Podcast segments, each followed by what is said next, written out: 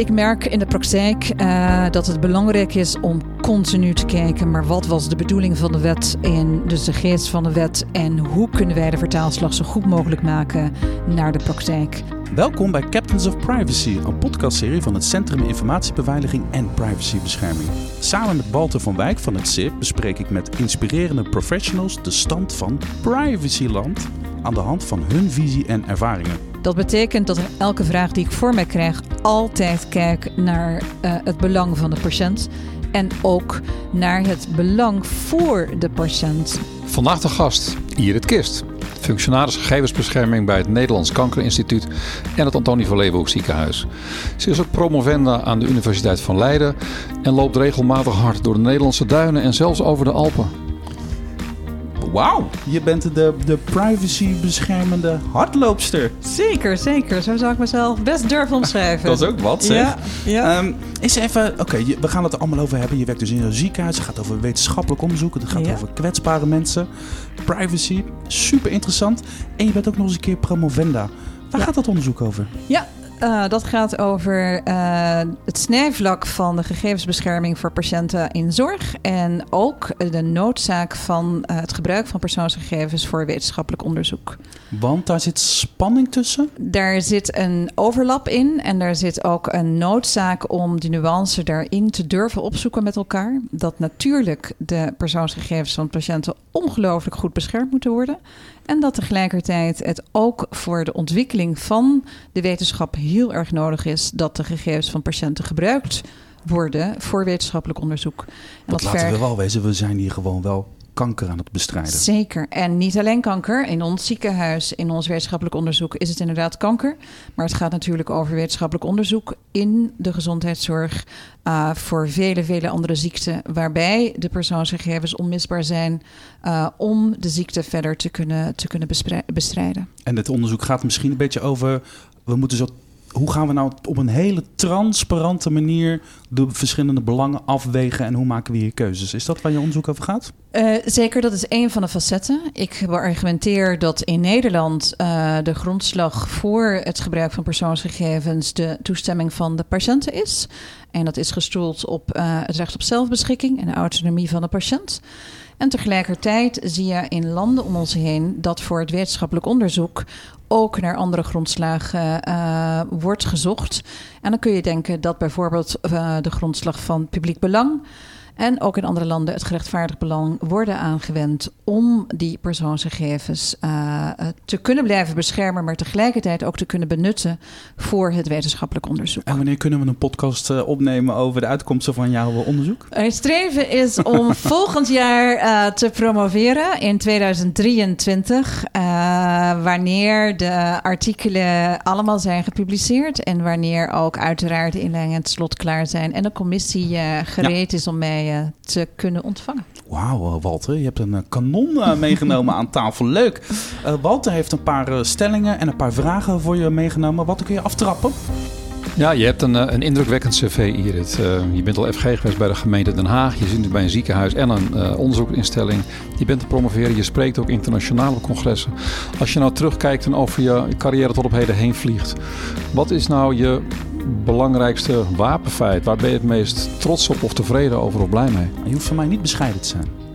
Ja, dank jullie wel. Ik, uh, ik vind het belangrijk om uh, de nuance uh, in het recht te blijven opzoeken. En ik meen in mijn uitstraling en ook in het onderzoeken van alle vragen die bij mij komen als functionaris gegevensbescherming, dat ik voortdurend kijk naar de verschillende invalshoeken en ook weer, zoals ik net al zei, de noodzaak voor bescherming van persoonsgegevens, maar tegelijkertijd ook de noodzaak voor uh, andere rechten uh, die aan de mensen toekomen. En dan doe ik natuurlijk nu op de bestrijding van levensbedreigende ziekten, waarvoor wetenschappelijk onderzoek heel erg nodig is. Je zou ook kunnen zeggen van, joh, we zijn hier levensbedreigende ziektes aan het bestrijden. Weg met de nuance. Dat is een, uh, een stelling die mooi zou kunnen zijn. Uh, waren het niet dat uh, ik er van overtuigd ben dat de patiënt bovenal vertrouwen moet hebben in het doel van de gegevensverwerking en ook wie de gegevens van hem of haar verwerkt. En met dat vertrouwen kun je dan komen tot uh, een goede datadeling. Als er geen vertrouwen is, als er geen transparantie is, als er geen communicatie is. En dus als er geen nuance is, dan zul je zien dat, uh, en dat gebeurt ook wereldwijd, dat dan de gegevens door de patiënten minder gedeeld gaan worden. En dan ben je dus nog verder van huis. Verder van huis. Wauw. Dus de nuance is juist heel belangrijk. Met dus die transparantie, communicatie. Uh, en ook het vertrouwen dat dan voor mij dan de patiënten en in andere instellingen burgers, mensen, uh, consumenten hebben in de instelling die hun persoonsgegevens verwerkt. Maar wat jij beschrijft is er niet één incident uh, waar je het meest trots op bent. Het gaat meer over de kwaliteit van het proces wat je doorlopend wil bewaken. Zeker, zeker. Um, er zijn zoveel momenten geweest waarin ik merkte dat een, een, een casuïstiek één kant lijkt op te gaan. Namelijk, um, we gaan het hebben over de grondslag van de gegevensverwerking of we gaan het hebben over het doel.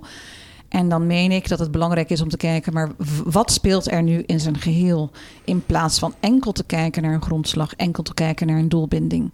Maar juist het breder te trekken, maar welke belangen spelen hier nu nog meer? Ik ben benieuwd uh, naar de nuances. Uh, stellingen, we hebben stellingen. Die stellingen schreeuwen natuurlijk om ja of nee. Uh, maar ik ben eigenlijk wel benieuwd, vooral naar de nuance. Ik ben zelf zo plat als een dubbeltje. Dus kom maar op. Ja. Wat, wat is de eerste stelling? Nou, zoals ik net al zei, je hebt gewerkt bij de gemeente Den Haag, een van de G4-gemeenten, uh, en nu bij een ziekenhuis. Uh, de stelling is: gegevensbescherming op de werkvloer in een ziekenhuis is veel eenvoudiger dan binnen een gemeente.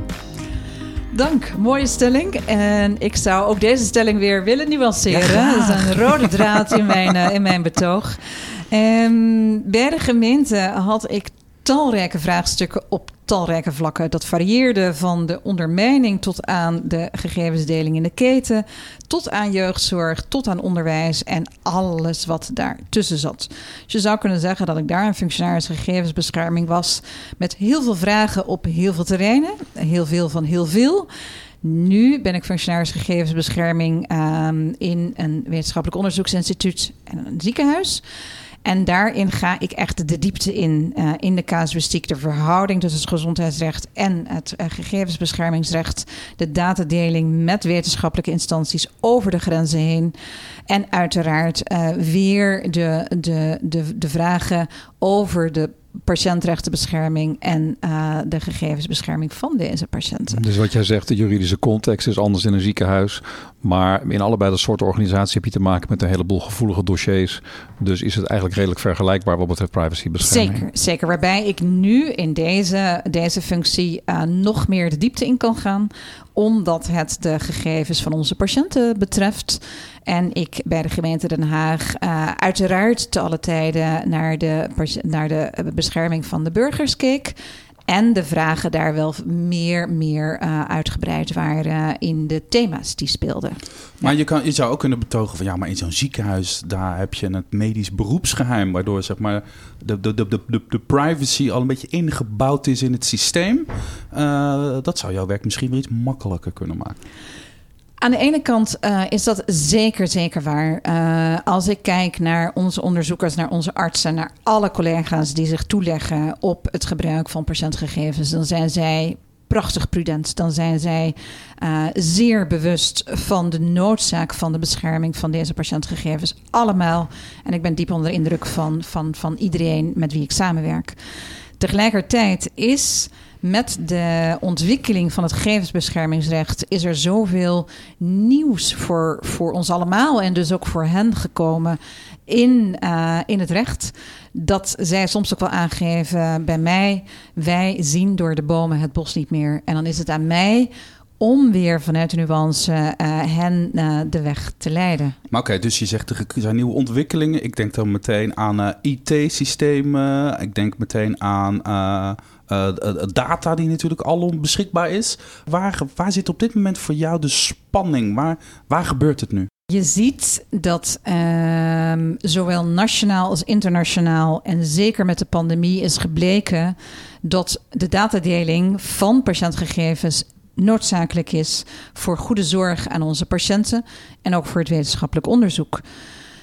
Tegelijkertijd um, gaan die data gaan niet meer met een fax, gaan niet meer met een, met een CD-ROM. Soms nog wel, maar meestal gaan ze nu in een cloud-omgeving of en ook met, uh, met, met internationale gegevensstromen. Dat betekent dat we met verschillende rechtssystemen van doen hebben en hadden en zullen gaan hebben. Dat betekent ook dat er niet alleen gekeken moet worden naar, maar wat voor gegevens gaan nu eigenlijk verstrekt worden, maar ook hoe gaan de gegevens verstrekt worden en ook hoe informeren wij onze patiënten over het feit dat deze gegevens verstrekt worden. Kan jij dan doorgaan met wat uitweiden over eh, de spanning die er zit tussen Europees recht en Europese verantwoordelijkheid en nationaal recht en nationale verantwoordelijkheid? Ja, zeker. Uh, we hebben uiteraard nu, en die wet is voor 80% hetzelfde als onze Nederlandse wetgeving vroeger was. Maar we hebben natuurlijk nu sinds 2018 hebben wij de Algemene Verordening Gegevensbescherming, wat een kaderverordening is. Maar we kleuren deze, deze wet nu verder in met uh, de European Health Data Space, de Data Act, de Data Governance Act, de AI Act.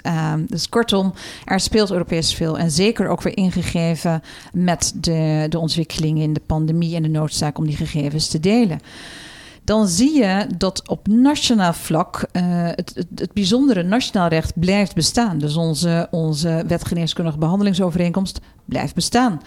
Uh, je ziet ook op Nederlands vlak in de ontwikkeling, en vandaag een mooie dag, wet elektronische gegevensuitwisseling in de zorginwording, zie je dat op nationaal vlak ontwikkelingen plaatsvinden, terwijl tegelijkertijd op Europees vlak de ontwikkelingen een enorme vlucht hebben genomen. Er wordt nu ook wel soms gezegd dat in wezen het uh, juridische term, dat het subsidiariteitsbeginsel omgedraaid is, waar normaal gesproken aan het nationaal recht in wezen werd gezegd: luister, kleur het in naar believen.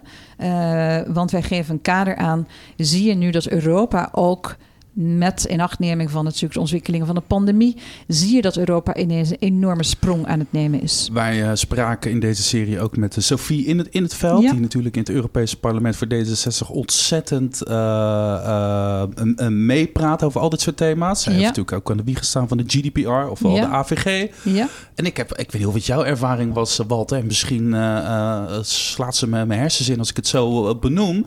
Maar ik heb de indruk dat zij, als het over dit soort thema's gaat, Nederland en het Nederlandse parlement eerder als een belemmering ziet uh, dan als, als een hulpmiddel. Oftewel, we gaan er helemaal niet meer over. Mm, nou ja, zij, zij, vindt Europa losstaan van Nederland. Uh, maar inhaken op wat Iris net zegt. Uh, we hebben Sophie concrete vraag voorgesteld en voorgelegd. Uh, als je het hebt over data delen en, en, en verwerken van internationale contacten buiten de EU werkingssfeer of de GDPR-werkingssfeer, dan blijft dat een probleem. Hè? We hebben Privacy Shield gehad, we hebben Schrems gehad. Uh, wat zou jij vanuit jouw verantwoordelijkheid en jouw spanningsvelden, Sofie, willen meegeven? Want zij zit uh, aan de, de, de ontwikkeltafels van die afspraken met ja. buitenlanden. Kijk, in de eerste plaats, je ziet het ook nu met de ontwikkelingen met het Verenigd Koninkrijk. zij, zij hebben aanvankelijk gezegd, we blijven nog het AVG-raamwerk volgen. En je ziet nu toch dat ze langzaam maar zeker een afslag aan het nemen zijn. Maar je ziet tegelijkertijd ook dat met wat voor type gegevensdeling ook die de grens over moeten, dat, dat die gegevens de grens over zullen gaan moeten. Dan adviseer ik altijd: kijk dan naar wat echt noodzakelijk is. Is het echt zo dat die direct herleidbare gegevens over de grenzen heen moeten? Vaak is dat niet zo. Als het indirect herleidbaar is, is het dan zo dat die gegevens daadwerkelijk echt verzonden moeten worden? Of kan het ook zo zijn dat de buitenlandse partij toegang krijgen tot een bepaalde gegevensset waar zij op zich zelf niks mee kunnen, waarbij de sleutel dan uh, in Nederland of op Europees territorium blijft. En tot slot adviseer ik altijd tot een, uh, een goed contract. En de Europese Commissie heeft met de Standard Contractual Clauses en ook met de mogelijkheden voor artikel 49 uitzondering, um, heeft daar echt mogelijkheden toe geboden. Oké, okay, zullen we even inzoomen op Nederland? Um, Zeker. Er lijkt een spanningsveld te zijn, een kloof te zijn zelfs tussen de juridische regels, noem maar even de letter van de wet, en de toepassing daarvan in de praktijk, de geest van de wet. Wat kom jij daarvan tegen? Ja, ik merk in de praktijk uh, dat het belangrijk is om continu te kijken, maar wat was de bedoeling van de wet en dus de geest van de wet en hoe kunnen wij de vertaalslag zo goed mogelijk maken naar de praktijk. Dat betekent dat in elke vraag die ik voor mij krijg altijd kijk naar uh, het belang van de patiënt en ook naar het belang voor de patiënt. Dus de patiënt bezie ik in twee hoedanigheden. Wat, wat is belangrijk voor hem vanuit zijn autonomie en zelfbeschikking? En ook wat is belangrijk voor hem in de datadeling die noodzakelijk is om juist zijn gezondheid te kunnen dienen. Dat is één stuk, dat is in de zorg. Mhm. Het tweede stuk voor het wetenschappelijk onderzoek ehm, kijk ik altijd naar eh, de noodzaak voor het onderzoek, maar dan ook weer naar, maar wat is echt nodig in die datadeling? En daar zijn uiteraard ook eh, de ethische toetsingscommissies zijn daar een grote speler in het veld voor. Ik, ehm, ik merk dat het bij mij een beetje begint eh, te kraken in mijn hoofd. Ja. Want ik vind het ontzettend ingewikkeld. Ehm, laten we even teruggaan naar die patiënt. Naar de normale mensen zoals ik, die misschien Ja. in een ziekenhuis terechtkomen. Want het gaat over Brussel, het gaat over privacyrecht, gezondheidsrecht. Als ik bijvoorbeeld eh, in een ziekenhuis terechtkom in een ambulance, dan is er helemaal geen tijd om na te denken over data. Weet je, je wordt gewoon, er moet gewoon gesneden worden in dat Ja. lijf, want er moet gewoon iets gebeuren. Het is een beetje plat gezegd, maar hoe neem je nou die, die, die patiënten mee in, in jouw genuanceerde verhaal? Ja, zeker. Mooie vraag en, en ook heel herkenbaar. Ehm, ik heb eh, de, de ervaring ook in het observeren. Wat gebeurt er nou eigenlijk? En dan zien we in de praktijk dat de patiënt eh, zelf door de bomen het bos ook bijna niet meer kan zien. Eh, er zijn, in Nederland zijn er verschillende vormen van toestemming.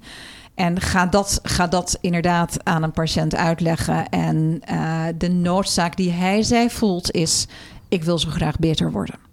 Dan is het belangrijk om op heel laagdrempelige manier, en wij doen dat met een gesprek met de patiënt, vanuit dus weer het vertrouwen van de hulpverlener ehm, naar de patiënt en vice versa. Wij doen dat met eh, videobeelden op, op locatie, dus echt in ons ziekenhuis. Wij doen dat met folders eh, en wij doen dat ook continu in het gesprek met de patiënt zelf. Hij zal in zijn contacten die hij heeft met de collega's aan de balie, met de arts, met de verpleegkundige, hij zal daar zijn vragen stellen. Maar wat jij zegt, hè, patiënten kunnen het er eigenlijk psychisch en lichamelijk op dat moment even niet bij hebben. Die hebben hele andere prioriteiten. Uh, hoe zit dat dan met de mensen op de werkvloer die aan het bed staan, voor wie het een deel van hun professie is? Snappen die al die ingewikkelde internationale grotere context nog? Kan je die hand in tastbaar maken? Wat ik zie bij mijn prachtcollega's, noem ik ze allemaal stuk voor stuk, is dat zij, is dat zij eh, zeer bewust zijn van de noodzaak van, van een veilige gegevensdeling en continu ook kijken naar eh, de, het, het, het, het, het geheim in deze gegevens. Dus daar is vanuit mij en mijn team is daar een, een noodzaak om continu collega's mee te nemen in deze ontwikkelingen. Ook uh, op, een, op een laagdrempelige manier, zonder alle opsmuk van, uh, van alle artikelen. En is daarbij uh, vanuit hen ook weer, merk ik zo ontzettend vanuit de historie ingebakken. Het zijn patiëntgegevens, dus wij behandelen ze vertrouwelijk. Jullie snijden wel een heel mooi punt aan, want het is wel zo dat ik ook beargumenteer in mijn proefschrift onder andere dat die last van die controle over zijn gegevens deels ook bij uh, het, het, de, de verwerkingsverantwoordelijke, dus het ziekenhuis, de instelling, moet gaan liggen, omdat de patiënt niet alles kan overzien. Hè? Als hij in Dit zijn... gaat over vertrouwen. Je wil als Dit patiënt gewoon exact. dat het, de boel geregeld Exact. is. En je wil je gewoon bezighouden Exact. met de, de- de problemen waar je mee te dealen Ja. hebt op dat moment. En het blijkt ook als een patiënt een hoog vertrouwen heeft in de instelling, en in Nederland in het al- in het algemeen is het vertrouwen hoog, Mhm. dat de patiënt zijn gegevens zeker, zeker bereid is te gaan, te gaan delen. Jij zit hier eh, eh, in een aflevering van eh, Captains of Privacy. eh, een serie die je bewust maken eh, met mensen die een meer dan gemiddelde staat van dienst hebben op, eh, op het gebied van gegevensbescherming. Eh, in eh, de hele situatie waarbij je met je hoofd in de Europese juridische wolken zit en met je voeten midden in de modder van de dagelijkse praktijk. Wauw, we hebben een wat zijn nou tafel hier. de belangrijkste leerpunten die jij wil meegeven aan privacy professionals in de Nederlandse publieke sector? Wat kunnen ze leren van jouw praktijk? Ja, eh, en wederom eh, is dan het eerste woord dat bij me opkomt de nuance. Eh, ik zie dat eh, soms vanuit een kramp vaker het woord nee wordt gezegd. We weten niet of we kunnen delen, dus we zeggen maar liever nee. En ik ben echt iemand van laten we kijken naar het geheel en kijken naar hoe het wel zou kunnen. Dat is mijn eerste, eerste, eerste tip en trick. Een tweede is om continu te kijken uh, naar de context van een vraag. Is dit nou eigenlijk een privacyvraag of is het misschien een beveiligingsvraag? Of is het misschien een gezondheidsrechts, een gezondheidsrechtsvraag of nog anders? Dus kijk naar wat is nu eigenlijk de vraag achter de vraag. En een derde is om continu te kijken welke uh, grotere uh, belangen en vragen spelen in de casus. Nuance is jouw stokpaardje, dat is helder. Um, wat is wat jou betreft dan de rol, of wat zou de rol moeten zijn van de toezichthouder als de autoriteit persoonsgegevens? Wat daar hangt steeds een beetje in de lucht. Moet dat nou een soort politieagent zijn die iedereen aan de regeltjes houdt? Of moet dat misschien meer een sparringspartner zijn die ons helpt, of de mensen in het veld helpt, om daadwerkelijk de geest van de wet te vinden? In, in een specifieke casus? Uh, ik ben in de gelukkige omstandigheid dat ik uh, in het AVL, in het Antonie van Leeuwenhoek ziekenhuis, een prachtig team van uh, information security en privacy officers heb die de eerste lijnsadvisering doen. Mm -hmm. En daar zijn, ze, daar zijn ze goud in om dan dicht bij de collega's op de werkvloer de thema's uh, op de praktijk te kunnen behandelen en te beantwoorden. Dan is mijn rol is er meer eentje van uh, een advies in de tweede lijn. En uiteraard ook conform mijn functie vanuit de Algemene Verordening uh, het toezicht uh, op de gegevensbescherming. Dan heb ik ook nog de gelukkige omstandigheid dat in ons huis een interne auditor is.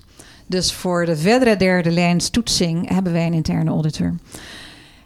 Dan heb ik tot slot het prachtvertrouwen ontvang ik van uh, de verwerkingsverantwoordelijke. Dat is, uh, dat is de, het lijnmanagement in het Antonie van Leeuwenhoek ziekenhuis. Die mij het vertrouwen geven om daar waar er vragen zijn... om daar de eerste beantwoording te doen. En dat is op intercollegiaal niveau, dat is op nationaal niveau... dat is op Europees niveau. dus ik denk ook hier weer in de contacten naar een autoriteit, naar andere landen. Oké, okay, okay, je schetst nu een prachtig beeld over dat jullie het goed geregeld hebben. Ja, zeker. zeker. en daar ben ik heel blij om, dat, ja. de, de, dat de gegevens uh, van kwetsbare mensen in goede hand zijn. En ik ja. geloof je ook meteen. Ja. Uh, maar toch, toezicht en handhaving. Uh, en nu spreek ik je niet zozeer aan als uh, medewerker van een ziekenhuis. Mm -hmm. En die daar uh, de boel een beetje op orde houdt. Maar meer als privacy-deskundige. Je hebt ook in, in een gemeente gewerkt, gemeente Den Haag. Je werkt nu in zo'n ziekenhuis. Jij hebt waarschijnlijk veel beter dan ik uh, in de gaten... wat is nou de stand van privacyland... en hoe zorgen we er nou voor dat dat goed blijft gaan. En dan nog steeds een beetje de vraag... wat is dan de rol van de van de, van, de, van, de, van de toezichthouder. Moet dat een politieagent zijn? Moet dat een sparringspartner zijn? En hoe zorgen we ervoor dat we die geest van die wet nou zo goed mogelijk uh, doen? Of, of gaat het niet over die geest van de wet? In zijn algemeen, dat gaat over privacy. Voor mijn rol uh, verwijs ik dankbaar naar uh, het recent verschenen rapport van SIP. Dat is aangeboden aan de Autoriteit Persoonsgegevens over de rol van de functionaris gegevensbescherming. En daarin lees je ook wel mooie analyses terug over uh, wat heeft een gemiddelde FG nu nog meer of anders nodig? Wat is zijn rol? Wat zou zijn rol nog meer moeten zijn? Uh, vis-à-vis uh, zijn collega's op het werk en ook vis-à-vis -vis die autoriteit persoonsgegevens. Wat mij betreft kan ik alleen maar een geluk uitstralen dat het in mijn situatie heel erg fijn geregeld is. Wat is Irit Kist uh, goed, hè, Walter? En genuanceerd. Dankjewel, Irit Kist. Captain of Privacy, functionaris gegevensbescherming bij het Antonie van Leeuwenhoek ziekenhuis, Nederlands Kankerinstituut en promovenda aan de Universiteit Leiden. Ik kijk met smart uit naar jouw uh, promotieonderzoek. Uh, dit gesprek heeft mij in ieder geval geïnspireerd. Uh, Walter, als mensen nou de andere afleveringen willen horen met andere mooie gasten, waar moeten ze dan zijn? Dan kunnen ze kijken op hun eigen podcastkanaal, maar ook op sip-overheid.nl slash uitgelicht. Irit, dankjewel. Super, heel graag gedaan.